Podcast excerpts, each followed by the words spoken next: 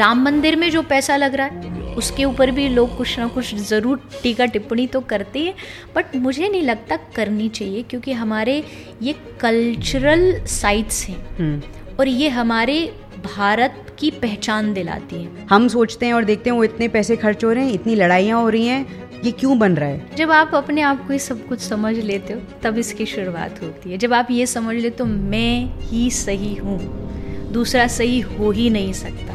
हम चाहते भी हैं कि दूसरे लोग चेंज हों हम चेंज नहीं हों क्योंकि हम तो परफेक्ट हैं। तो अगर दुख नहीं चाहते तो दूसरों को सुख दो ना। दूसरों को आप दे रहे हो दुख और आप उनसे एक्सपेक्टेशन रखते हो कि हमें सुख मिल जाए तो बहुत मुश्किल काम है। आपको लगता है यही सोल्यूशन है हमारे स्ट्रेस का?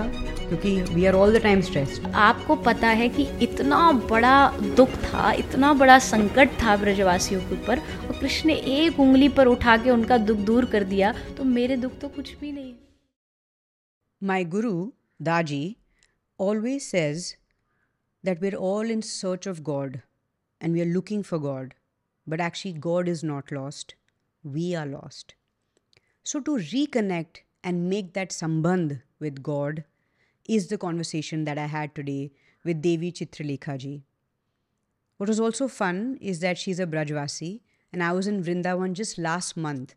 So we spoke a lot about how do you approach Vrindavan? What is the bhav with which you go to each of the temples? What is the significance of the different roops that Krishna Bhagwan has? I've always been a skeptic of visiting temples. And that's because, you know, when you go to a temple, you feel that you're going for inner cleanliness, inner peace. And yet, when you enter the temple, where you have gone after a lot of hope and prayer that you will get that peace, you get something completely opposite. So we we addressed that question, uh, and she was very kind to speak to me very honestly about that. And the other things that we really tou- touched upon is the reconnection with God and the importance of it, and how that helps in relationships, in our jobs, and also making sure that when we are doing our karam, it's also done keeping in mind the dharam that we have. And she had some really, really interesting stories and insights on how, you know, her conversations or her madbhed with her parents or with her mom, and how she is able to really address that and control that. And we all have those situations in our lives. So many, many insights, a lot of anecdotes, and most importantly, just the privilege to interact and sit with her and have this conversation and ask her all sorts of questions, which she very, very patiently responded to. The questions did not come from a place of disrespect, but really from a place of curiosity. And apologies up front. Uh, my Hindi is poor because I grew up in Madras and uh, therefore um, already apologize for the Hindi English mix. But I hope the I hope you enjoy the conversation and please make sure you subscribe and tune in so that we can bring many more guests like Devi ji on our platform.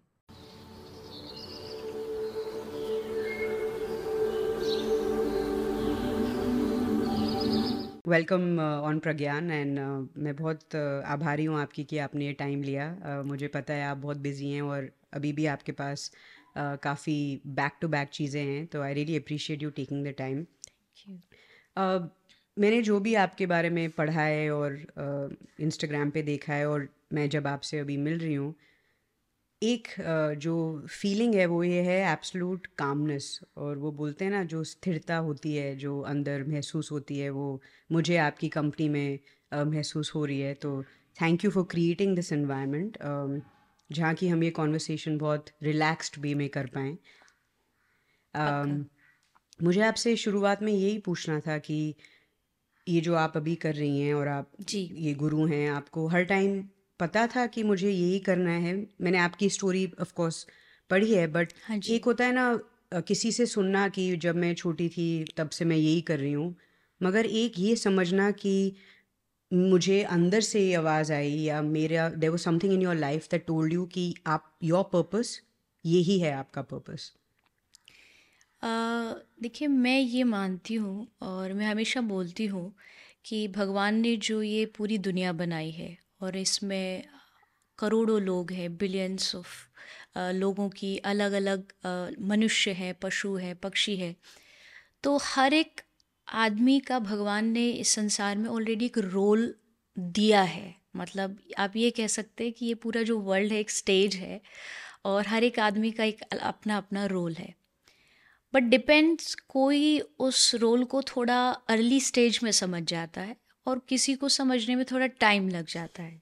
तो in that case मैं थोड़ा सा lucky हूँ कि मुझे वो चीज़ एक उम्र की शुरुआत में ही समझ आ गई कि हाँ मैं इसी के लिए बनी हूँ। मतलब मेरा जो जो लाइफ स्टाइल है, मेरा जो जीवन है या मेरी वे ऑफ़ जो थिंकिंग है, उसको मैं यहाँ अगर लगाऊँगी तो शायद मेरे लिए भी अच्छा होगा और जो मैं लोगों को दे रही हूँ, उनके लिए भी वो हेल्पफुल होगा। फिर सेकंड चीज़ आती है कि आपको उस चीज़ को आगे बढ़ाने के लिए एक एनवायरनमेंट की ज़रूरत होती है। आप समझ भी गए आपको कि मुझे ये करना है बट अगर कोई आपके अगेंस्ट में खड़ा हो गया कि नहीं आप ये नहीं कर सकते तो आ, करने वाला तो करेगा बट थोड़ी डिफ़िकल्टीज़ आएँगी। बट मेरी लाइफ में भगवान की कृपा कह लीजिए या लक तो नहीं कहूँगी कृपा ही कहूँगी कि उनकी ब्लेसिंग से शुरुआत से ही मुझे माहौल अच्छा मिला, परिवार का, गुरु का, संतों का तो उससे फिर मुझे बहुत इजी हो गया इस तरफ़ जाने के लिए। और सात साल की एज से शुरू किया तो मैं तो समझती हूँ कि हाँ मन में तो इतनी ज़्यादा तो समझ नहीं थी उस समय कि हाँ ये मैंने चुन लिया है, अब यही करना है। बट शायद इस रास्ते ने मुझे चुन लिया था कि अब तुमको इसी रास्ते पर चलना है। फिर धीरे धीरे जैसे मच्योरिटी आई, समझ आया, तब पता लगा कि ये जो मेरे कंधे पर है, ये कोई बहुत छोटी चीज़ नहीं है, क्योंकि इससे समाज को एक बहुत कुछ देना होता है। तो इन दैट केस मैं बहुत अपने आप को भाग्यशाली मानती हूँ कि मुझे भगवान ने इस काम के लिए चुना। हम भी बहुत भाग्यशाली हैं कि आपने ये काम चुना, क्योंकि जो आप बातें और जिस तरीके से आप बताती हैं, बहुत आसान है आजकल की ज़िंदगी में समझना और इंटीग्रेट भी करना। मैं आपसे ये पूछना चाहूँगी कि ये जो गुरु की जो लेगेसी है हमारे सिस्टम में बहुत स्ट्रॉन्ग है। जी। मगर अगर हम पिछले 25-50 साल के बारे में अगर हम बात करें और हम अपने अराउंड देखते हैं तो काफ़ी ऐसे ढोंगी गुरु आए हैं जिनकी वजह से अब लोग इस चीज़ों से ज़्यादा दूर होते जा रहे हैं। वो चाहते भी हैं कि आ, कोई उनको गुरु मिले मगर एट द सेम टाइम उनको लगता है अरे ऐसा नहीं हो कि हम किसी गलत गुरु के को फॉलो कर लें और हम गलत जगह पहुँच जाएँ। तो आपकी क्या राय है कि अगर कोई इस पाथ को फॉलो करना चाह रहा है और एक अच्छा इंसान बनने की कोशिश कर रहा है तो उनके लिए जो रोल गुरु का रोल और एक सही गुरु कैसे चुने? इस दुनिया में ना हर क्षेत्र में हर फ़ील्ड में दोनों ही चीज़ मिलती है। ओरिजिनल भी मिलती है फेक भी मिलती है। जी। आप फेक से बचोगे कब? जब आप जो ओरिजिनल है उसकी क्वालिटीज़ को जानते होगे। तो आप ऑटोमेटिकली आप जो नकली उसकी जो कॉपी है उससे बच पाओगे। जैसे बड़ी बड़ी ब्रांड्स हैं सबकी कॉपी मिलती है। सोना गोल्ड की कॉपी मिलती है। बट जिसको सोने की पहचान है वो मार्केट से कभी भी पीतल नहीं खरीदेगा, क्योंकि उसके गुण उसको पता है, लक्षण पता है। तो अगर हम चाहते हैं कि हमें इस सिस्टम से बचना है, कि हम कहीं फंस ना जाएँ तो फ़र्स्ट स्टेप इज़ कि आप ये जानो कि एक सच्चे गुरु की पहचान क्या है। उसके लक्षण क्या है, उसके सिम्टम्स क्या है, उसका बिहेवियर कैसा होना चाहिए, उनके गुण कैसे होने चाहिए। जब आप ये जान जाएँगे देन आप कभी भी किसी भी टाइम पे कोई आपको मिलता है जिसको आप गुरु रूप में देखना चाहते हो तो आप एनालाइज कर पाओगे देखो जो ढोंगी होगा वो गुरु नहीं हो सकता हाँ। और जो गुरु होगा वो ढोंगी नहीं हो सकता। तो ये जो शब्द है कि नकली संत ढोंगी संत ये शब्द ही गलत है क्योंकि संत संत होता है उसमें नकली असली कुछ नहीं होता। अगर वो नकली है तो वो संत नहीं हो सकता वो गुरु नहीं हो सकता। और गुरु होने के हमारे शास्त्रों ने हर, चाहे भगवत गीता हो, भागवत हो, रामायण हो, सब में गुरु के लक्षण बताए हैं। जैसे उनके जीवन में, उनके व्यवहार में शांत। वो वो शांत होगा, वो शांत दिखेगा, वो शांत बोलेगा। इवन बहुत सारी ऐसी उदाहरण है हिस्ट्री में कि जहाँ कुछ बोलना भी नहीं पड़ा।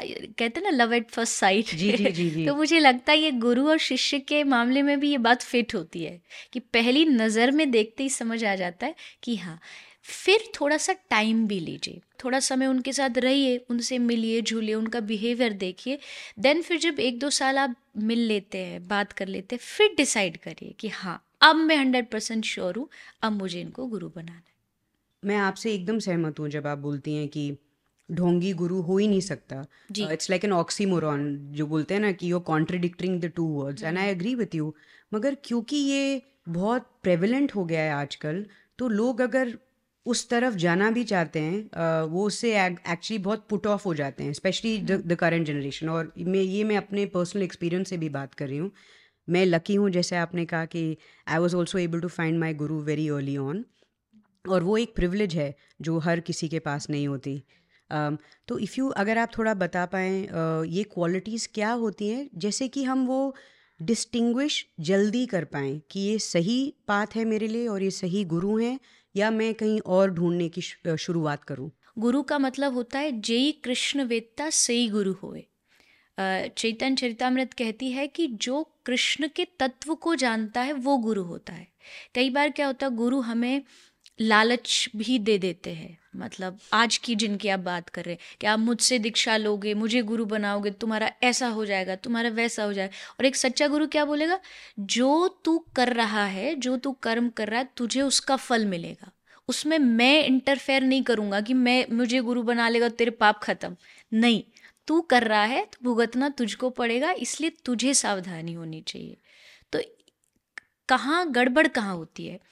दोनों ही चीज़ों में जब शिष्य भी अगर स्वार्थ करे गुरु से क्योंकि आजकल के हम बात अगर गुरु की कर रहे हैं तो शिष्यों की भी करनी चाहिए कि आजकल की पब्लिक भी संतों के पास जा ही इसलिए रही है। एब्सोल्युटली क्योंकि उनको स्वार्थ है कि कोई ऐसा झाड़ा मारे कोई ऐसी फूंक मारे और हमारे सब काम जो बिगड़ रहे हैं सब ठीक हो जाए। तो ऐसा नहीं होता। आप अगर आपको काम बनाने हैं तो उसके लिए आप किसी पैसा चाहिए तो पैसे वाले के पास हेल्प करने मांगने जाइए।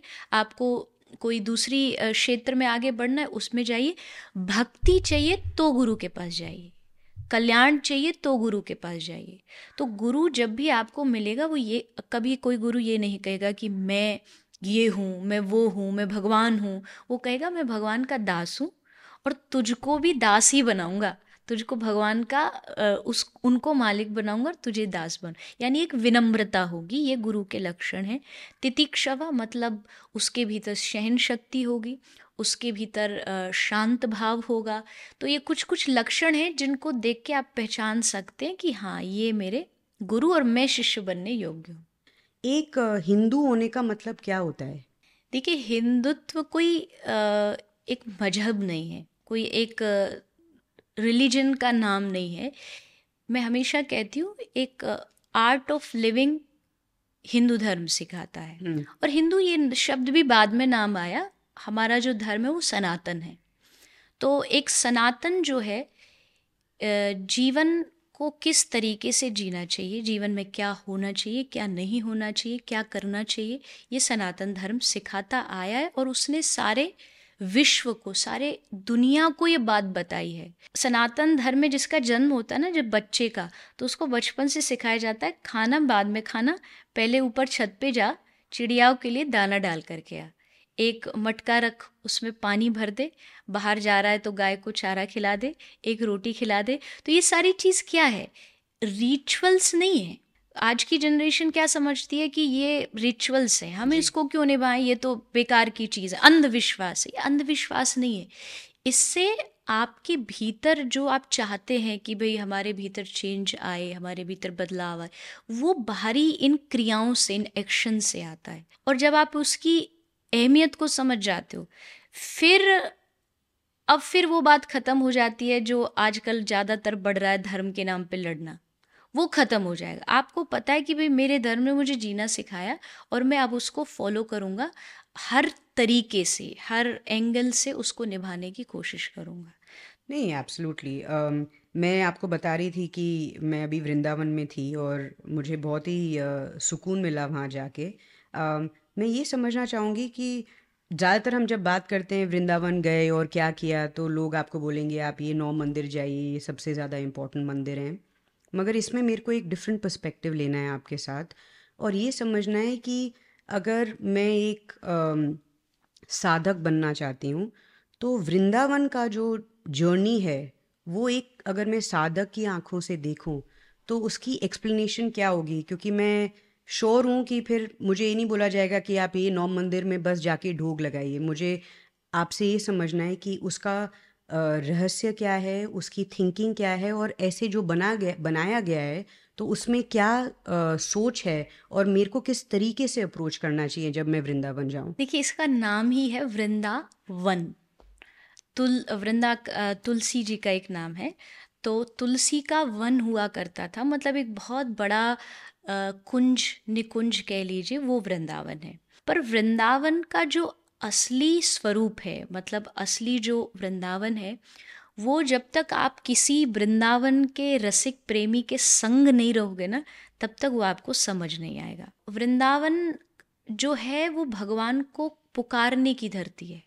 वहाँ जाकर के भगवान को खोजा जाता है। वृंदावन में गए और कृष्ण की याद में अगर आपकी आँख से आँसू नहीं आए तो आप वृंदावन को नहीं समझ पाओगे। क्योंकि वो प्रेम की धरती है और प्रेम में रोया भी जाता है, हंसा भी जाता है, नाचा भी जाता है। तो जब वृंदावन में जाकर के आप पाँच मिनट बैठते हो शांति से, किसी एकांत स्थान पर, ऐसा नहीं कि वृंदावन में भीड़ ही भीड़ है, ऐसी बहुत सारी जगह हैं जहाँ आज भी ऐसा लगता है कि कृष्ण सामने लीला कर रहा है, राधा रानी के साथ। तो जब आप बैठते हो पाँच मिनट, आज के लोगों में सबसे बड़ी कमी है कि वो कभी भी ना एकांत में नहीं रहना चाहते। उनको अकेलापन खाता है क्यों? क्योंकि उनको अकेला रहना नहीं आता। जबकि इस दुनिया में सबसे ज़्यादा जो आनंद है वो एकांत में, अकेलेपन में। आप अकेले बैठो और वहाँ पाँच मिनट, दस मिनट बैठ कर के यमुना बह रही है तो उसकी ओर देखो। वहाँ ये देखो कि जो आपने सुना है, क्योंकि बच्चा बच्चा जानता है, कृष्ण कैसे लीला करी तो उसको विजुअलाइज करो वहाँ बैठ कर के वहाँ जा कर के क्योंकि जैसे एक बहुत प्रसिद्ध कहानी है दृष्टांत है मीरा। मीरा वृंदावन आई हम्म। तो राजस्थान से थी। बहुत कृष्ण से मिलने की इच्छा थी तो वो वृंदावन आ गई। अब वृंदावन में आकर के वो इसलिए आई कि कृष्ण से मिलूं बड़ी खुश थी। जैसे वो वृंदावन आई तो किसी ने उनको बोला कि मीरा तुमको आने में थोड़ी देर हो गई तुम लेट हो गई क्योंकि कृष्ण तो द्वारिका चले गए वृंदावन से। तो जैसे मीरा ने सुना तो लोगों को लगा कि ये दुखी हो जाएगी, आप किससे मिलने जाओ, ना मिले तो ऑफकोर्स हम थोड़ा परेशान हो जाते। और मीरा नाचने लगी। तो किसी ने कहा कि तू नाच रही है, इसमें खुशी वाली बात कौन सी है? तो मीरा कहती है, मीरा का जवाब था कि अगर कृष्ण यहाँ मुझे मिल जाता तो मेरी यात्रा यहीं ख़त्म हो जाती। क्योंकि जो चाहिए वो मिल गया मतलब ख़त्म। अब नहीं मिला तो अब द्वारिका तक फिर गाती गाती नाचती रोती रोती जाऊँगी और कृष्ण को पुकारूँगी क्योंकि मिलने से ज़्यादा मज़ा पुकारने में है। तो वृंदावन मिलने की धरती नहीं वृंदावन भगवान को पुकारने वाली धरती है। हम ब्रज में गाते हैं एक पद गाते हैं कन्हैया कन्हैया पुकारा करेंगे लताओं में ब्रज की गुजारा करेंगे। हाँ। जो रूठेंगे हमसे वो बाके बिहारी तो चरण पड़ उन्हें हम मनाया करेंगे। मतलब मैं कहती हूँ, ब्रज की बात ही अलग है। वृंदावन के प्रेम की बात ही अलग है। उन लोगों ने कभी भी कृष्ण से कुछ मांगा ही नहीं, कोई शर्त ही नहीं रखी। इवन प्रेम में सबसे बड़ी शर्त आदमी ये रखता है कि तू मेरे पास रहे, मुझसे दूर मत जाना। हम इसी को तो प्रेम समझते बट वृंदावन में इसका उल्टा हो गया। गोपी कहती है तुझे दूर जाना दूर जा पर तू खुश रहे। ये वृंदावन का प्रेम है। पर ये तभी समझ में आएगा जब भीड़ से अलग हटोगे और कहीं अकेले में जाके बैठ के कृष्ण के लिए रोगे उनका नाम लेके उनको पुकारोगे। तब वृंदावन का मतलब मुझे लगता है कि आप अनुभव कर पाओगे। तो ये ऐसी एकांत जगह कहाँ पे है? क्योंकि आपने सही कहा ढूंढना थोड़ा मुश्किल है। मैं जब गई थी बट एक तरीके से बहुत मुश्किल है और एक तरीके से बहुत आसान भी। जब मैं राधा कुंड और शाम कुंड वो जो जो बीच में जगह है मुझे याद है मैं वहाँ बैठ के मैंने अपनी आँखें बंद करी और काफ़ी आसपास बहुत आवाज़ थी मगर फिर भी अंदर एक बहुत शांति थी। एक तरह की बहुत स्पेशल तरीके की शांति जो मैं कहीं और महसूस नहीं करती। मगर अगर किसी को सच में एक शांत जगह चाहिए अगर आपकी कोई सीक्रेट जगह है तो प्लीज़ ज़रूर बताइए क्योंकि हम उसके खोज में ज़रूर निकलेंगे। एक आध नहीं है बहुत सारी हैं बट क्या होता है ना जब आप रेगुलरली जाने लगते हैं और वहाँ से कोई जानकार आपके मिलने वाले होते तो वो जो प्रॉपर रहते वो थोड़ा अच्छे से बता सकते बट फ़र्स्ट इज़ जो बहुत सबके लिए इजीएस्ट है वो है यमुना जी। हाँ। वृंदावन में यमुना जी के ऐसे बहुत सारे तट हैं घाट है जहाँ थोड़ी कम भीड़ होती है और आप आराम से जाके वहाँ बैठ सकते हो। वृंदावन से बाहर अगर आप निकलते आपने बहुत अच्छी जगह बताई Radha Kund Shyam Kund one of the most मेरे लिए भी बहुत सुंदर वो जगह है क्योंकि उसका एक रीज़न ये भी है आप नेक्स्ट टाइम जब राधा कुंड श्याम कुंड जाओ तो वहाँ एक तो हो गया वो सरोवर कुंड हो गया। एक उसके चारों ओर सारे संत रहते हैं। हम्म। बहुत छोटी छोटी कुटिया में रहते और दिन रात भगवान का भजन करते हैं। जब आप उनसे जाके मिलते हो तो एक अलग एनर्जी आपको फील होती है। एक परसाना जहाँ राधा रानी का स्थान है वहाँ एक बहुत सुंदर वन है गहवर वन। वो आज भी वन ही है। जैसा हम अगर सोचते हैं ब्रज कैसा होगा, वो आज भी वैसा ही दिखता है। तो वो बहुत सुंदर जगह है। एक बहुत अच्छी जगह है टेर कदम नंदगांव में, जो श्री कृष्ण का जो गाँव है, वहाँ एक बहुत अच्छी जगह है टेर कदम। टेर कदम का मतलब है कृष्ण वहाँ खड़े होके अपनी गैयाओं को बुलाते थे, टेर लगाते थे। तो उसको इतना अच्छा शांत बना रखा है, वहाँ कोई भीड़ नहीं होती। और आप जाके वहाँ थोड़ा बैठ सकते हो और उसको विजुअलाइज कर सकते हो। उसी के एकदम थोड़ा साइड में प्रेम सरोवर, जहाँ श्री राधा कृष्ण का फ़र्स्ट टाइम मिलन हुआ था, पहली बार मिले थे। तो ये कुछ कुछ जगह हैं बहुत अच्छी जगह हैं, थोड़ा समय निकाल के जाओ और वहाँ दर्शन कुछ भी नहीं है, वहाँ शांति है, वहाँ एकांत है और वहाँ आनंद का जो है वो अनुभव आपको होगा।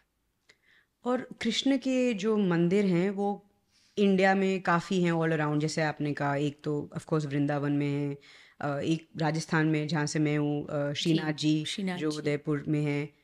तो मुझे ये समझना है आपसे कि ये जो अलग अलग रूप हैं ये क्या हैं कृष्ण भगवान के? और हम जब इन मंदिरों में जाएँ तो इनमें हमारा भाव क्या होना चाहिए? और तो मुझे ये समझना है लाइक फॉर एग्जांपल वृंदावन में it's all about love and surrender and all about that with Shrinath ji something different तो can you explain to me कि इसमें इमोशन क्या है जिसको हमको सीख के हम जब वापस आए अपनी नौकरियों में, वृंदावन को वहाँ नहीं छोड़ें, अपने साथ लेके आए? अब वृंदावन गए और वृंदावन जा कर के आपने प्रेम नहीं सीखा तो आप कृष्ण दर्शन करके भी विफल हो गए मतलब आपने कुछ नहीं पाया। वहीं अगर श्रीनाथ जी की बात करें श्रीनाथ जी ने जब गिराजी धारण किए तो गिरिराज जी, जो मुझे लगता है, श्रीनाथ जी हमें क्या सिखाते हैं? श्रीनाथ जी के कथा से हमें सीखता है विश्वास। जैसे जब इंद्र ने प्रकोप किया, बहुत बारिश हुई, ब्रजवासी भागे तो सोचा, कहाँ जाए कहाँ जाए? मतलब कहाँ जा कर के छुपे? तो कृष्ण ने कहा, आ जाओ, गिरिराज जी, मैं अपनी उंगली पे, एक उंगली पे धारण कर लेता हूँ, तुम सब नीचे खड़े हो जाओ। अब ये बात मैं कथा में बोलती हूँ, आज की डेट में अगर सात साल का बच्चा आपसे ये बोले कि मैं पर्वत उठा रहा हूँ, तुम सारे नीचे आ जाओ तो आदमी उस पर भरोसा नहीं करेगा। उसको डर लगेगा, अरे बच्चा ही तो है, और जरा हाथ हिला, नीचे आ गया तो हमारा क्या होगा? बट ब्रजवासियों ने ऐसा नहीं किया। ब्रजवासियों को कृष्ण पे भरोसा था। और कथा में हम बोलते हैं, जैसे सात दिन भगवान ने गिरिराज जी उठाए तो सात आश्रय। आश्रय मतलब ब्रजवासियों को सात लोगों पे भरोसा था कि भाई हमको ये बचा लेगा हमको वो बचा लेगा। भगवान ने सात दिन में वो सातों आश्रय तोड़ दिए कि मेरे अलावा तुम्हारा कोई नहीं है। मुझ पे भरोसा करो मैं तुम्हें बचाऊँगा। तो श्रीनाथ जी जो है वो मुझे लगता है विश्वास का प्रतीक है। भरोसे का प्रतीक है। तो जब आपको पता है कि इतना बड़ा दुख था, इतना बड़ा संकट था ब्रजवासियों के ऊपर और कृष्ण ने एक उंगली पर उठा के उनका दुख दूर कर दिया तो मेरे दुख तो कुछ भी नहीं है। अगर कृष्ण मेरे साथ होगा तो उसके पास इतनी सामर्थ्य है कि वो गिरिराज क्या सारी दुनिया उठा सकता है? पर तुम भरोसा तो करो उस पर उस पर विश्वास करो। तो श्रीनाथ जी विश्वास का प्रतीक है और हमारे जो बिहारी जी हैं ब्रज के, वो प्रेम का प्रतीक है। आप उनसे प्रेम सीखो। प्रेम भक्ति कैसे होती है? भक्ति का दूसरा नाम प्रेम है। तो वो जब आप सीख लेते तो फिर आप वृंदावन के महत्व को समझ जाते। तो जब हम अपनी ज़िंदगी में स्ट्रगल्स आती हैं, हर किसी की ज़िंदगी में आती हैं हम ऐसा क्या अपने धर्म की तरफ़ हम अ, अपनी डिपेंडेंस ले सकते हैं या इंस्पिरेशन ले सकते हैं। जैसे कि हम इस स्ट्रगल को एक सही तरीके से अपनी लाइफ में रिसीव करें कुछ सीख पाएँ और आगे बढ़ पाएँ। देखो पहली चीज़ तो ये कि स्ट्रगल लाइफ में आना इट्स वेरी नॉर्मल थिंग हर एक आदमी के आएगी चैलेंजेस आएँगे दुख आएँगी परेशानी आएँगी। बट उनसे निबटने के लिए ये कोई इन एक रात का प्रोसेस नहीं है। इसके लिए जो मुझे लगता है इसका सल्यूशन है बिलीव।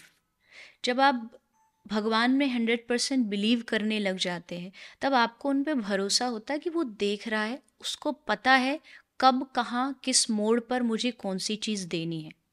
खबर है उसको सबके मन की तुम बस सब्र रखना। उसको सब पता है कि कौन कहाँ किस तरीके से कर रहा है। जैसे ही आपको ये बिलीव मन में पैदा होता है भरोसा पैदा होता है तो आप फिर निडर बन जाते हो। जैसे इसका सबसे बड़ा उदाहरण है अर्जुन। अर्जुन स्ट्रगल ही तो कर रहा था। युद्ध करूँ, न करूँ, वापस भाग जाऊँ, चला जाऊँ।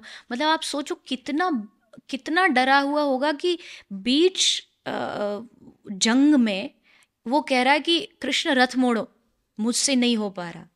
तो उस समय फिर कृष्ण ने अपना रूप दिखाया, अपनी वाणी से उसको समझाया। तो क्या हुआ? विश्वास जागा अर्जुन को कि तेरा रथ चलाने वाला कोई दुनिया का साधारण आदमी नहीं है, वो साक्षात कृष्ण है। तो जब आप भगवान पे बिलीव करने लगते हो तो आपको स्ट्रगल का जो डर है, वो भी ख़त्म हो जाता है। तब आपको पता रहता गिर भी जाएँगे, कोई बात नहीं। है वो संभालने के लिए। गिरेंगे भी तो उसके चरणों में ही जाके गिरेंगे पकड़ लेगा बचा लेगा। विश्वास आपको मज़बूत बनाता है। अब ये विश्वास संसार में नहीं करना चाहिए। मुझे लगता है हम गलती यहीं पे कर देते हैं। लोग इसको हो सकता है मेरे इस नज़रिए को गलत भी बोलेंगे कि भाई दुनिया में भरोसा नहीं करेंगे तो फिर दुनिया कैसे चलेगी? पर मुझे लगता है कि दुनिया भरोसे लायक नहीं है। ये हम्म। मेरा अपना मानना है। भरोसा करो भगवान पे करो। वो कभी आपके विश्वास को टूटने नहीं देगा आपके विश्वास को डगमगाने नहीं देगा और फिर आप देखो फिर स्ट्रगल आए कोई भी दुनिया का पहाड़ आए हँसते हँसते पार कर जाओ। सो वेल सेड एब्सोल्युटली मगर ये जो आप चैतन्य महाप्रभु uh, को बिलीव करती हैं और मैंने उनके बारे में बहुत uh, सुना जब मैं वृंदावन में थी uh, वो बात करते हैं रिलेशनशिप बिटवीन जीव एंड प्रकृति कि ये रिलेशनशिप क्या होनी चाहिए? और मैं ये इसलिए पूछ रही हूँ क्योंकि जैसे आपने कहा लाइफ में तो स्ट्रगल्स होंगी मगर अगर ये जो हमारी रिलेशनशिप है अगर हम कि इसके बारे में समझ बेहतर हो तो फिर हम इसको स्ट्रगल की तरह नहीं देखेंगे इसको एवोल्यूशन की तरह देखेंगे। हाँ तो इसमें क्या क्या चैतन्य महाप्रभु का कहना है इस रिलेशनशिप के बारे में? Between a jiva and a prakriti is it an illusion is it maya और is it real what is your thinking on that Mahaprabhu ने बहुत ही सिंपल तरीके से बता दिया हमारा और भगवान का रिलेशन और महाप्रभु ने बताया है कि जीवेर स्वरूप होए नित्य कृष्णदास। मतलब महाप्रभु की फ़िलॉसफ़ी कहती है, कोई कहता है, हम भगवान के ये हैं, कोई वो हैं, पर महाप्रभु की फ़िलॉसफ़ी कहती है, हम कृष्ण के दास हैं, वो हमारे मालिक हैं, वो हमारे स्वामी हैं। मैं एक बहुत सुंदर सी एक कहानी मैंने पढ़ी थी, कई बार सुनाती हूँ। कि एक गाय कहीं जा रही थी, पीछे उसके एक शेर लग गया उसको मारने के लिए, खाने के लिए। तो भागी, जान बचाती बचाती और भागती भागती वो एक तालाब में घुस गई, जो थोड़ा पानी था मतलब उसमें कीचड़ थी। तो वो अंदर घुस गई, शेर भी उसके पीछे पीछे घुस गया। अब बीच में पहुँच के दोनों फंस गए। अब बहुत कोशिश की। शेर ने पूरा ताकत, शक्ति लगाई पर नहीं निकल पाया। गाय भी फंसी थी, लेकिन वो चुपचाप खड़ी थी। अब उन दोनों में डिफरेंस क्या था कि शेर थोड़ा टेंशन में था। अरे राम, कैसे निकलूँगा? मर जाऊँगा यहाँ पड़ा पड़ा और गाय एकदम टेंशन फ्री थी। तो अब मरता क्या नहीं करता? शेर ने सोचा, चलो इससे दोस्ती करके पूछ ही लूँ। तो शेर ने गाय से पूछा कि, तू इतनी टेंशन फ्री कैसे है? जबकि अगर पावर कंपेयर की जाए तो मैं ज़्यादा पावरफुल हूँ तेरे से। तो टेंशन तो मुझे नहीं होनी चाहिए बट तू एकदम टेंशन फ्री है। तो उस गाय ने जवाब दिया कि मुझे टेंशन इसलिए नहीं है क्योंकि तू है लावारिस पशु, तेरा कोई मालिक नहीं है, और मेरा एक मालिक है। तो मेरा मालिक है तो मुझे पता है कि जब शाम को मैं घर नहीं पहुंचूँगी तो मुझे ढूंढेगा और ये भी भरोसा है कि वो ढूंढता ढूंढता यहाँ आएगा और मुझे बचाएगा। ये होता भरोसा।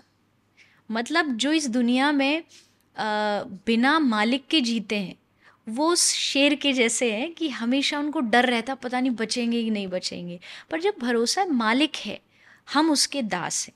तो ये जो कनेक्शन है जीव का और ईश्वर का आ, ये कनेक्शन को समझना बहुत ज़रूरी है।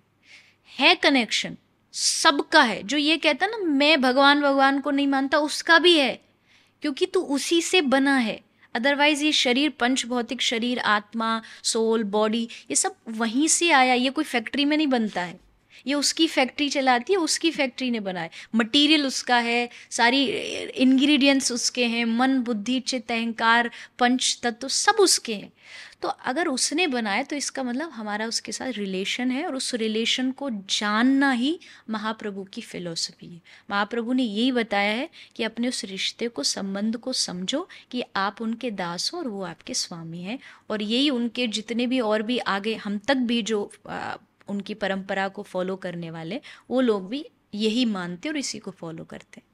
तो ये श्रद्धा और ये जो फेथ या भरोसा जिसके बारे में आप बात करी हैं, आपको लगता है यही सोल्यूशन है हमारे स्ट्रेस का? क्योंकि we are all the time stressed आज की ज़िंदगी में। अगर स्ट्रेस नहीं भी है तो हम उसको क्रिएट कर लेते हैं तो there is no running away from it is this the solution in your view building this faith या ये. Bhakti I think yes root cause ये है देन फिर वो चीज़ें अलग अलग बढ़ती चली जाती हैं। बट रूट कॉज यही है कि लोगों ने भगवान पर विश्वास करना छोड़ दिया है। विश्वास आएगा तो फिर अब धीरे धीरे अब आगे स्टेप जा कर के क्या आएगा? मान लीजिए आप भगवान पर विश्वास करने लगे तो आप थोड़े से लूज हो जाओगे। आपकी जो लाइफ स्टाइल है वो थोड़ी ईज में हो जाएगी। हम्म। क्यों? क्योंकि अब आपको भरोसा है अब आपको विश्वास है। आज जो स्ट्रेस पड़ रहा है, जो इतनी सारी टेंशन उसका एक ये कारण भी है कि लोग ना बहुत ज़्यादा चीज़ों को कॉन्फ्लिक्ट करते जा रहे हैं। उनकी लाइफ में हर चीज़ को, एक तो सब चीज़ों पे उनको कंट्रोल चाहिए। हर चीज़ उनके मुताबिक चाहिए, हर रिश्ता उनके मुताबिक चाहिए। जो हम कह रहे हैं वो होना चाहिए, जो हम बोल रहे हैं। तो इससे क्या होगा? अब लाइफ ऐसे तो नहीं चलती ना कि जो हम चाहते वही हो। चीज़ें बदलेंगी सरकमस्टांसिस बदलेंगे सिचुएशंस बदलेंगी। तो अब वो जब बदलती हैं, तब फिर थोड़ा सा ईज होना ज़रूरी है। लूज़ छोड़ना ज़रूरी है। संबंधों में, रिश्तों में, परिवार में कि भाई ठीक है तुम जैसे हो, वैसे हो, हम जैसे हैं, वैसे हैं और एक दूसरे को वैसे एक्सेप्ट कर लेने से फिर थोड़ा सा स्ट्रेस जो है वो कम हो जाएगा। जब आप सब चीज़ों पर हावी होने की कोशिश करते हैं ना, तब बात बिगड़ती है और वो बिगड़ते बिगड़ते फिर रिश्तों को एकदम ख़त्म कर देती है। वहाँ प्रेम नहीं बचता वहाँ एक दूसरे के प्रति इज़्ज़त नहीं होती मर्यादा नहीं होती। तो रूट कॉज विश्वास आप भगवान पर विश्वास रखोगे तो फिर ये आगे के स्टेप आप अपने आप करने लग जाओगे। और आपने अहंकार के बारे में बात करी वो भी एक बहुत बड़ा रीज़न है कि आज कॉन्फ्लिक्ट होता है। जी। कंट्री लेवल पे अहंकार एक अलग तरीके का होता है एक इंडिविजुअल रिलेशनशिप्स में अहंकार होता है। Even your husband wife relationship में काफ़ी time it's because of the ego that the relationship breaks down ये हम अहंकार कम कैसे कर सकते हैं? और ये एक्चुअली होता क्या है? रियल लाइफ में ये मैनिफेस्ट कैसे होता है? जब आप अपने आप को ही सब कुछ समझ लेते हो तब इसकी शुरुआत होती है। जब आप ये समझ लेते हो मैं ही सही हूँ। दूसरा सही हो ही नहीं सकता। अक्सर जैसे आपने बोला पति पत्नी में ये आ गया तो उसमें भी क्या आया कि हम एक दूसरे के ओपिनियन को समझने की कोशिश नहीं करते। हमको ये चीज़ समझनी होगी कि देखो, हर एक आदमी का इस दुनिया में डिफरेंस ऑफ़ ओपिनियन होगा ही होगा। क्योंकि आप भले मेरे साथ कोई रिश्ता लेके आ गए हो इस दुनिया में बट मेरा और आपका कोई शारीरिक रिश्ता हो सकता बट आप एक इंडिविजुअल आत्मा हो जो कई हज़ार युगों से इस धरती पर आ रही है और मैं भी हूँ। तो मेरे विचार अलग होंगे, आपके अलग होंगे। अगर आप मेरे विचारों को इज़्ज़त नहीं दोगे, मैं आपके विचारों को इज़्ज़त नहीं दूँगी तो फिर ईगो का जन्म होता है। ईगो में आदमी हमेशा यही सोचता है कि जो मैं कह रहा हूँ वही सही होगा। और उसमें फिर बात बिगड़ती है। विचार अलग अलग भी तो हो सकते हैं। और एक विचार के लोग एक छत में रहें ये तो बहुत ईजी है जीना। ऑफ़ कोर्स जब दस विचार के लोग एक छत के नीचे रहें और सबकी विचारधारा अलग अलग हो तब उसमें जो मैनेज कर पाता है थोड़ा मुश्किल। आसान नहीं है क्योंकि यहाँ सबको लगता है मैं मेरे विचार ही सही हैं दूसरा नहीं है। बट जब ये हम सीख जाते हैं कि ठीक है तुम जैसा। लेकिन इसमें एक चीज़ मुझे लगता है ये समझने की ज़्यादा ज़रूरत होती है कि खींचो मत। ज़्यादा उन चीज़ों को अपनी ओर कंट्रोल करने की कोशिश करोगे कि मेरे विचारों में अपने विचार मिलाओ तो फिर बात बिगड़ जाएगी। हमें छोड़ना चाहिए कि आपके विचार की भी मैं रिस्पेक्ट और अपने विचार की भी मैं इज़्ज़त करता। जहाँ आपकी थिंकिंग आपके विचार नहीं मिलते हैं तो वहाँ थोड़ा सा साइलेंस हो जाना ज़्यादा अच्छा है रादर देन आर्ग्यूमेंट इस दुनिया में आज तक कोई भी आर्ग्यूमेंट से किसी को कन्वर्ट नहीं कर पाया है। हम आर्ग्यू बहुत करते हैं नहीं तूने ये किया तूने एक दूसरे के प्रति हम आर्ग्यूमेंट करते ही रहते बट अच्छा ये कि चुप हो जाओ। बातों से बात थोड़ी ज़्यादा बढ़ जाती है। हम्म। क्योंकि वो अपना तर्क देता है इस दुनिया में। हर आदमी के पास अपने अपने आर्ग्यूमेंट्स हैं। कोई भी व्यक्ति अपने आप को गलत नहीं मानता इस दुनिया में। उसको पता, मैं मेरी जगह सही ही हूँ। तो थोड़ा शब्दों को बचा करके मौन मौन दुनिया का सबसे बड़ा उत्तर है ऐसा कहते हैं लोग कि मौन रहोगे और अपने काम को करते रहो, इतने अच्छे से करो। जैसे मान लीजिए मुझे अक्सर बच्चों का क्वेश्चन आता है मुझे इस फ़ील्ड में जाना है मुझे म्यूज़िक में जाना है मुझे डॉक्टर बनना है पर पापा तो बोल रहे हैं इंजीनियर बनना पड़ेगा। करेक्ट अब क्या करूँ? हम्म। तो अब क्या करना है कि आपको जो बनना है वो बनते रहिए और इतनी मेहनत करिए कि आप एक दिन उनको जाके कह सको कि देखो आपने बोला था और मैंने इस चीज़ को आ, करके दिखा दिया। अब वो भले बाहर से नहीं मानेंगे लेकिन मन में वो कहीं ना कहीं मानेंगे कि हाँ इसने सही चुनाव किया सही चूज़ किया और इसने अपने गोल को अचीव किया। तो मेहनत बढ़ा दो और उनको आ, गलत साबित मत करो पर अपने आप को सही साबित कर दो। आपको गुस्सा आता है? आ, हाँ। और आप कैसे उस एंगर को से डील करती हैं? एक्सट्रीम लेवल पे तो मैं नहीं कह सकती, जैसे कोई एकदम बिल्कुल तोड़ फोड़ कर दे और इस टाइप से नहीं, पर कुछ चीज़ें हाँ जब कभी अपने मन की नहीं होती हैं, या हमें लगता है ऐसा होना चाहिए, नहीं होता है तो बहुत बार आता है, लेकिन फिर इशारा उसकी तरफ़ चला जाता है कि अगर वो कर रहा है तो मतलब मुझसे ज़्यादा समझदार वो है, अगर उसने ये परिस्थिति दी है तो ज़रूर कुछ ना कुछ अच्छा ही बना रहा होगा। उस पर भरोसा आ जाता है तो फिर थोड़ा सा मन शांत हो जाता है कि चलो चीज़ें अपने हिसाब से ना भी चल रही हों, पर अंत में जा कर के कहीं ना कहीं वो अच्छा करेगा। तो ये सोच के थोड़ा सा क्रोध को, गुस्से को आप थोड़ा सा कम या कंट्रोल में कर सकते हैं। ज़्यादातर लोग मंदिरों में तब जाते हैं या इस तरफ़ अपना माइंड ज़्यादा करते हैं जब लाइफ में बहुत कॉन्फ्लिक्ट हो। और मैं ये डिसरिस्पेक्टफुली uh, नहीं कह रही मगर जैसे जब मैं अभी वृंदावन गई या बहुत मैं मंदिरों में गई हूँ हम लोग जाते हैं एक दूर होने की इतनी स्ट्रेस है इतना नॉइज़ है इतना डिफ़िकल्टीज़ हैं और मैं मंदिर जा रही हूँ सुकून के लिए और जब हम मंदिर में जाते हैं तो we find one there a lot of dirt generally visually लगता है कि बहुत गंदगी है अराउंड और उसके बाद जब आप अंदर जाते हैं तो ये भी बहुत महसूस होता है या मुझे हुआ है कि एक कठोरता है अंदर। There is rude behaviour there is a particular way of speaking और कभी कभी आप वहाँ जाते हैं उस सुकून के लिए और वहाँ पे भी आपका विश्वास टूट जाता है क्योंकि आप वहाँ गए हैं एक एक होप के साथ कि मेरे को यहाँ कुछ आंसर्स मिलेंगे। मगर उस आंसर्स की जगह और एंगर और कॉम्प्लेक्सिटी और एक क्या बोलें एक हेल्पलेसनेस टाइप और फीलिंग आ जाती है कि यहाँ पे भी मुझे वो नहीं मिला या वो आंसर्स नहीं मिले। तो हम एज अ सोसाइटी ये कैसे बदल सकते हैं? क्योंकि एक जना कुछ नहीं कर सकता और मैं ऐसे right. भी नहीं बोल रही कि ये जो मंदिरों में हो रहा है ये आ, सिर्फ़ उनकी गलती है। हम लोगों ने एज अ सोसाइटी ये सिचुएशन क्रिएट कर दी है कि आप जाएँ तो सिर्फ़ आ, पैसे के बारे में बात होती है या आ, आपको you know you see a lot of dirt तो how what is your view and what are you doing in your own capacity also to change this because a lot of young people even when i was young I got completely pushed away from religion because I saw all this क्योंकि एक mood एक खराब हो जाता है and you get away from it अ, जैसा आपने कहा कि इसके लिए तो देखो सोसाइटी के हर व्यक्ति को रिस्पॉन्सिबिलिटी लेनी Yes. पड़ेगी Yes.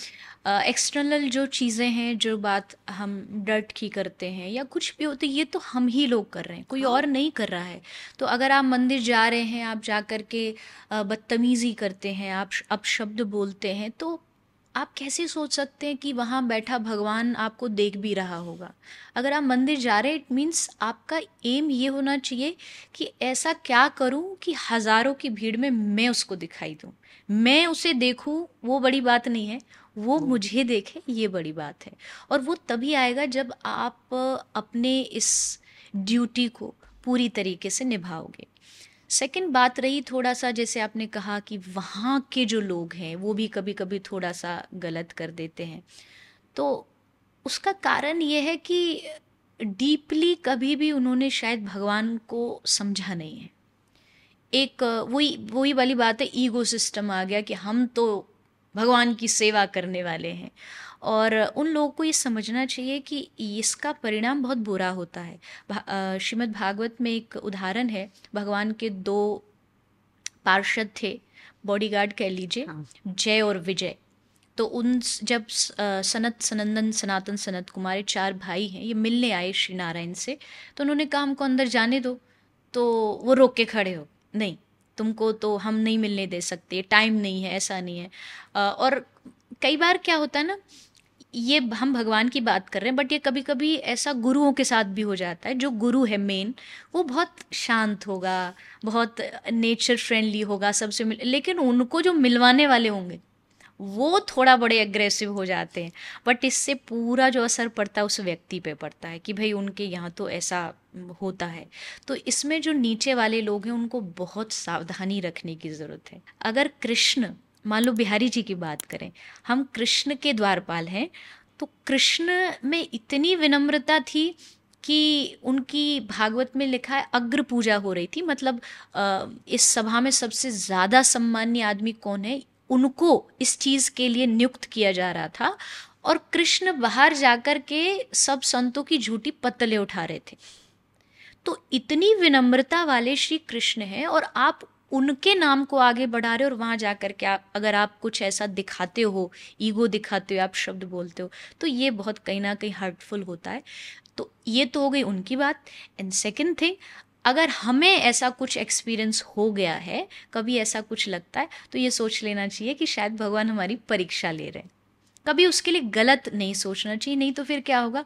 वृंदावन गए और किसी ब्रजवासी के लिए या किसी मंदिर के पुजारी के लिए गलत सोच लिया तो फिर अपराध लग जाता है। तो हमें ये सोचना चाहिए, भगवान शायद मुझको, जैसे वो कुम्हार घड़ा को ठोक ठोक के देखता है ना कि कच्चा है कि पक्का है तो भगवान मेरी परीक्षा ले रहे हैं कि देखता हूँ कितना सहन कर सकता है। तो ये सोचोगे तो फिर उनकी गलतियाँ नज़रअंदाज कर जाओगे और समझोगे भगवान की इच्छा है। तो दोनों तरफ़ से ये चीज़ हो सकती है। नहीं आपने बहुत सुंदर तरीके से बताया क्योंकि आपने जैसे कहा ये टेस्ट है और ये आपके फेथ का भी टेस्ट है। बिल्कुल। कि आप कहाँ तक जा सकते हैं भगवान को ढूँढने के लिए? हाँ जी अब अब एक बार आप गए और आपके साथ कुछ ऐसा एक्सपीरियंस हो गया और आप कह दें कि अगली बार से मैं नहीं आऊँगा तो फिर आपका भगवान से प्यार ही नहीं है। क्योंकि आप तो भगवान के लिए जा रहे हो ना वहाँ पर आप उन लोगों से मिलने नहीं जा रहे हो। तो आप भगवान ने टेस्ट लिया आप फेल हो गए। फेल नहीं होना है। भगवान से कहना, तू यहाँ से धक्का दे के भी भगवा दे, मैं फिर भी आऊँगा। क्योंकि मैं तेरे लिए आता हूँ, मैं तेरी खुशी देखता हूँ। तो ये विश्वास। और हम अपनी ज़िंदगी ऐसे कैसे जी पाएँ कि जब वो टाइम आए the you know moment of death and also the moment of reckoning way you meet your maker जब आप अपने भगवान से मिलें कि आप गर्व से कह पाएँ कि मैंने वो ही किया जो आप मुझसे चाहते थे। तो हम अपनी ज़िंदगी को ऐसे कैसे पाथ को हम बनाएँ जैसे कि हम वो ज़िंदगी जी पाएँ। और इसलिए भी क्योंकि अभी ये जनवरी है तो सब लोग यही सोच रहे हैं भाई 2024 रेजोल्यूशन क्या बनाएँ अपनी ज़िंदगी में क्या क्या चेंजेस लाएँ? तो इसलिए मैं with that lens I want to ask you this question मेरे हिसाब से दो चीज़ बस कर लेना चाहिए। बहुत लंबा चौड़ा प्रोसेस नहीं है बहुत ईजी प्रोसेस है। पहला अपने इंटरनल uh, पीस के लिए भगवान के नाम का जाप करें चैंटिंग करें उससे आपकी मन की शांति आपके मन को आनंद मिलेगा। एंड सेकंड थिंग कोई ना कोई एक सेवा से जुड़ जाएँ कोई भी एक सर्विस हो। तो एक ह्यूमैनिटी जो है वो आपकी सर्व हो जाएगी और आप अपने अप, आपके लक्ष्य को भी पूरा कर रहे हो दोनों चीज़ पैरलर में चलेंगी। तो आप कभी भी भगवान से कभी भी किसी भी टाइम भगवान बुला ले तो आप एकदम दिल से कहोगे कि हाँ मैं कथा में बोलती हूँ कि जिस बच्चे का होमवर्क कंप्लीट नहीं होता वो डरता है। बट जिसका कंप्लीट है वो तो एकदम छाती चौड़ के स्कूल में जाता है कि भाई कभी भी चेकिंग हो जाए आ, मेरा कंप्लीट है। तो नाम जाप बहुत ज़रूरी है। अगर कोई चाहता है नया साल है रेजोल्यूशन ले वैसे तो हम रेजोल्यूशन लेते हैं फिर वो कब कहाँ गायब हो जाता है, पता नहीं। बट ये नया साल नहीं, ये जीवन का रेजोल्यूशन होना चाहिए कि जिसने जीवन मुझे भगवान ने इस धरती पे भेजा तो उसने इसलिए भेजा कि तेरे पास you have a chance you have opportunity कि तू मेरा नाम ले और मुझे प्राप्त कर। क्योंकि अगर आध्यात्मिक तरीके से बोलें तो चौरासी लाख योनि मानी जाती है हमारे शास्त्र में। तो उस चौरासी लाख में से केवल एक ह्यूमन लाइफ ऐसी है जो आपको भगवान तक पहुंचाती है। तो मतलब चौरासी लाख में से एक अपॉर्चुनिटी है जो फ़िलहाल हमको प्रेजेंट में मिली हुई है। हम बोल पा रहे हैं हम चल पा रहे हैं हम इमोशंस को कंट्रोल कर पा रहे हैं। और ये एक ह्यूमन को ही मिली है। एक इंसान ही सोच सकता है कि भाई मैं क्या एडवांस और करूँ। हम्म। कभी कोई शेर शेर नहीं सोच सकता कि भाई मैं चाँद पे जाऊँ कि नहीं जाऊँ या कोई नई स्किल सीखूं। वो जैसे भगवान ने बनाए वैसे जन्म लेते हैं वैसे मर जाते हैं। पर ह्यूमन के पास बहुत स्कोप है बहुत कुछ सीखने का करने का। तो भगवान का नाम लीजिए और दूसरा सेवा ज़रूर करिए। किसी की भी सेवा करिए कोई गरीब है या आ, किसी को पशुओं से प्रेम है तो पशु से करिए। कोई वृद्ध है ओल्ड एज होम है वो सेवा करिए। और आज की यंग जनरेशन के लिए दोनों इजी काम है। इसमें कोई बहुत बड़ी वो ट्रेजिडी नहीं, कोई लॉजिक नहीं कि भाई हम तो आप तो ये कह रहे हो। हाँ अगर मैं ये कहती मेडिटेशन करो, ध्यान करो तो ये लोग कहते कि भाई मन नहीं लगता। पर मैं कह रही हूँ, मन लगे, ना लगे, बस आपका कृष्ण में रुचि है तो हरे कृष्ण हरे कृष्ण बोलते रहो। आपको राम में रुचि है तो राम का मंत्र चलते फिरते बोलो, बहुत ईजी है। और एक सेवा का काम करते रहो तो आप भगवान को जाके कह पाओगे कि आपने जो किया, जो पाया, जिस उद्देश्य से उन्होंने भेजा, वो पूरा हो। और आपके 2024 रेजोल्यूशंस कुछ हैं या बस लाइफ के रेजोल्यूशंस नहीं नहीं, मेरे न्यू ईयर के ऐसे कभी कोई रेजोल्यूशन नहीं रहे। मेरा मेरा एक ही रेजोल्यूशन है कि बस कुछ ऐसा करूँ जिससे मुझे खुद को भी शांति मिले और मेरे जो आराध्य है, मेरे जो भगवान हैं उनके पास भी जाऊँ तो खुश होके कह सकूँ कि मैंने कोशिश करी। ज़रूरी नहीं कि मैं उसमें पास हो जाऊँ। पर मैंने कोशिश छोड़ी नहीं कोशिश करते रहे। तो यही मेरा रेजोल्यूशन है कि हर पल जब जहाँ से जो कुछ अच्छा सीखने को मिले वो मैं करती रहूँ। बहुत ही नेक थॉट है। बस two three more question that's it I want to ask you कि it's easy to get knowledge हमको करना क्या है? वो हम किताबें पढ़ सकते हैं बट वो एक नॉलेज है। और knowledge the gap between knowledge and becoming जो हमें बनना है उसका जो ब्रिज है that is usually the method we choose how do bridge that gap तो आपके मेथड में uh, क्या है to find your purpose and to find God what is that method looks like what is that method look like method जैसे मैंने कहा मैं चेतन महाप्रभु की फ़िलोसफी को फॉलो करती हूँ तो उसके हिसाब से फ़र्स्ट इज़ चैंटिंग एंड आप ये कह सकते हैं कि सेकेंड थिंग इज़ एसोसिएशन बहुत इम्पोर्टेंट है। एसोसिएशन आपका किन के साथ है? आप किस तरीके के लोगों के साथ बातें कर रहे हैं? आ, उस तरीके से आपकी विचारधारा बन जाती है। तो हमारे ब्रज में कहते हैं कि अगर आप भगवान की प्राप्ति करना चाहते हो आप अध्यात्म की प्राप्ति करना चाहते हो तो आपका संग होना चाहिए भक्तों का हम्म। वैष्णवों का। हम्म। तो वही आपको कन्वर्ट करेंगे। जैसे आपने कहा ना नॉलेज अलग है। जी। और उसका एक्सपीरियंस होना वो अलग चीज़ है। तो वो एक्सपीरियंस इसी बेसिस पर आता है कि जब आपका संग अच्छा हो जाता है तो संग से रंग चढ़ता है। hmm. और फिर वो चीज़ कहने की बजाय आपकी लाइफ में आने लग जाती है दिखने लग जाती है। तो मेरा मेथड बहुत ईजीएस्ट वाला है। और मैं वही लोगों को बताती हूँ। मैंने कभी अपनी जो कथाएँ होती हैं प्रीचिंग्स होती हैं मैं लोगों से क्वेश्चन करती हूँ कि मैं आपसे कौन सा ऐसा कौन सी चीज़ मांग रही हूँ जो बहुत हार्ड हो? हाँ. आजकल लोग बोलते हैं ना work hard study hard why hard हर चीज़ हार्ड करोगे कठिन करोगे तो क्या ही पा सकते हो? भाई मेहनत ठीक है मेहनत करो। बट मुझे लगता है मेहनत से ज़्यादा उस चीज़ को इंटरेस्ट के साथ करो। मेहनत से सफलता नहीं मिलती है। जब उस चीज़ में इंटरेस्ट होता है तब सफलता मिलती है। हम्म। तो आप कोई भी चीज़ को हार्ड मत करो इजी करो। और इजी वे यही है कि नाम जपते रहो काम करते रहो हर समय कृष्ण का ध्यान धरते रहो अपने रथ को सुमारग लगाते चलो कृष्ण गोविंद गोपाल गाते चलो। वाह वाह ये मेरी लाइफ की बहुत सिंपल सी फिलोसफी है। और आपको कभी लगता है कि इतने सारे लोग आपकी बात सुनने आते हैं कीर्तन में आते हैं they almost treat you like the guru तो आप में कभी आपको लगता है कि एक ईगो या एक अहंकार डेवलप हो रहा है और अगर ऐसा हो रहा है तो आप क्या करती हैं उसको कम करने के लिए? नहीं देखिए अगर मैं ये कह दूँ कि नहीं मुझमें अभिमान नहीं तो ये तो दुनिया का सबसे बड़ा अभिमान है। इस दुनिया में कोई है ही नहीं जो ये कहे कि भाई मैं तो मेरे अंदर ईगो नहीं है। आ, लगता है पर होती सबके अंदर है। किसी के अंदर थोड़ी बहुत बड़े लेवल पर होती है।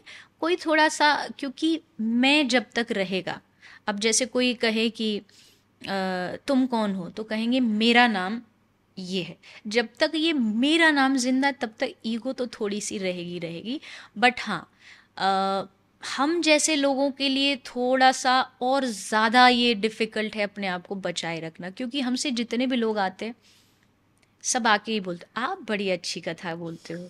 आप बड़े अच्छे भजन गाते हो आपकी आवाज़ बड़ी अच्छी है ए, बस चढ़ाना ऊपर हाँ, चढ़ाना जैसे बलून में वो भरते रहते हैं ना हवा तो वो बहुत और हमारे ब्रज में संत कहते जब आपको कोई आ, बहुत कोई कोई कुछ कुछ चीज़ें हैं जो देने के लिए बनी है और कुछ कुछ चीज़ें लेने के लिए बनी है जैसे ऑक्सीजन लीजिए कार्बन डाइऑक्साइड छोड़िए बट अगर उसको एक्सचेंज कर लो गड़बड़ हो जाएगी तो निंदा मतलब बुराई हम्म। ये लेने के लिए बनी है। और प्रशंसा देने के लिए बनी है। बट हम उल्टा करते हैं। हम निंदा करने में हमको अच्छा लगता है। किसी की बुराई करने में ट्रोलिंग करने में कितना मज़ा आता है। कितना उसके लिए बोल दो सोशल मीडिया पे जाके, तुम कौन होते हो? और तुम तो बहुत बुरे हो। लेकिन निंदा ले लोगे जितना, उतना अच्छा होगा। प्रशंसा करोगे, वो अच्छा होगा। तो जब भी कभी कोई प्रशंसा ऐसी आती है तो मेरा जो अपना है, वो अंदर अंदर बस हरे कृष्ण हरे कृष्ण कृष्ण वो मैं ठाकुर जी का नाम स्मरण करती हूँ, वो एक लाइन है ना, करते हो तुम कन्हैया, मेरा नाम हो रहा और ये बहुत सही लाइन है। इस बात को समझना कि अभी बात कर रहे हैं। अगले सेकंड अगर उसने चाहा तो चलते चलते आवाज़ बंद कर सकता है। उसमें इतनी ताकत है। आवाज़ मतलब आत्मा निकल सकती है और इसी क्षण यहाँ हो सकता है कि भाई कुछ भी हो जाए नेक्स्ट सेकेंड में, कि ये तो गया। तो इट मीन्स मेरी शक्ति नहीं है। अगर होती तो मरने के बाद जब शरीर पड़ा है ज़मीन पे, तब भी तो मेरी शक्ति काम करती ना। बट उस समय नहीं कर रही होती। इसका मतलब है कि शक्ति इसकी नहीं है, शक्ति उसकी है। और ये समझ करके फिर थोड़ा सा अपने आप को कंट्रोल में रखना आ जाता है कि भाई तू कुछ भी नहीं है तू कितना भी सोच ले तू बस टेप रिकॉर्डर है। जब चालू वो करता हो जाते जब बंद करता है तो बंद हो जाते हैं। तो इस तरीके से मैं सोचती हूँ और उससे थोड़ा सा बचाव मुझे लगता है थोड़ा बहुत हो जाता है। और ये जो हमारा बहुत स्ट्रिक्ट आइडियाज़ है ना कि ये अच्छा है ये बुरा है और आ, मैं इस रेफरेंस में वो इंसिडेंट के बारे में बात करना चाहूँगी जब कर्ण की महाभारत में कर्ण की जब डेथ होती है तो जब उनको यम यम यम यमराज जी लेने आते हैं वो ये बोलते हैं कि तुम इतने अच्छे हो मगर फिर भी मोक्ष पाने के लिए तुम्हें वो जो अच्छा धर्म है उसको भी पीछे छोड़ना पड़ेगा। मतलब to be with God is basically being nothing right way you are the ocean and the ocean is the drop तो to achieve that nothingness and be in that state what do you do to be that बोलते हैं ना, नेति नेति नेति। तो वो achieve करने के लिए, क्योंकि हमारी पूरी ज़िंदगी गियर्ड है इंडिविजुअलिज्म की तरह, कि मुझे पावरफुल बनना है, मुझे रिच बनना है, मुझे यश, मेरे मेरे पास यश होना चाहिए। और यश इज़ ऑल अबाउट इंडिविजुअलिज्म तो अगर आपको यश मिला भी तो आप उसके उसके साथ कैसे आप नेति नेति को कंबाइन करके कि how can you live that life नहीं कनेक्टिविटी ज़रूरी है। मान लीजिए यश भी मिला नाम भी मिला कुछ भी सफलता भी मिली तो जैसे मैंने कहा ना मुझे पता है कि मेरा नहीं है और ये भी पता है कि ये टेम्प्रेरी है ये कभी भी जा भी सकता है। ऐसा तो नहीं कि इस दुनिया में हर आदमी हमेशा ही सफल होता है। कभी भी किसी भी समय उसके साथ कोई भी घटना घट सकती है। और उसके लिए अपने आप को हर आदमी को तैयार भी रखना चाहिए कि कब कहाँ कैसा मोड़ आ जाए कुछ नहीं पता है। आज जो लोग आपको प्यार कर रहे हैं कल को गाली भी देंगे। तो ये होना है। कृष्ण को क्या किसी ने गाली नहीं दी? शिशुपाल ने सौ गालियाँ दी। आज तक भी कृष्ण के ऊपर लोग बातें बनाते हैं। तो जब भगवान के साथ ऐसा हो सकता है तो मैं तो कुछ भी नहीं आई एम नथिंग मतलब संसार में zero zero zero point zero भी नहीं है हम लोग। पूरे वर्ल्ड मैप को देखें पूरे गैलेक्सी को देखें तो।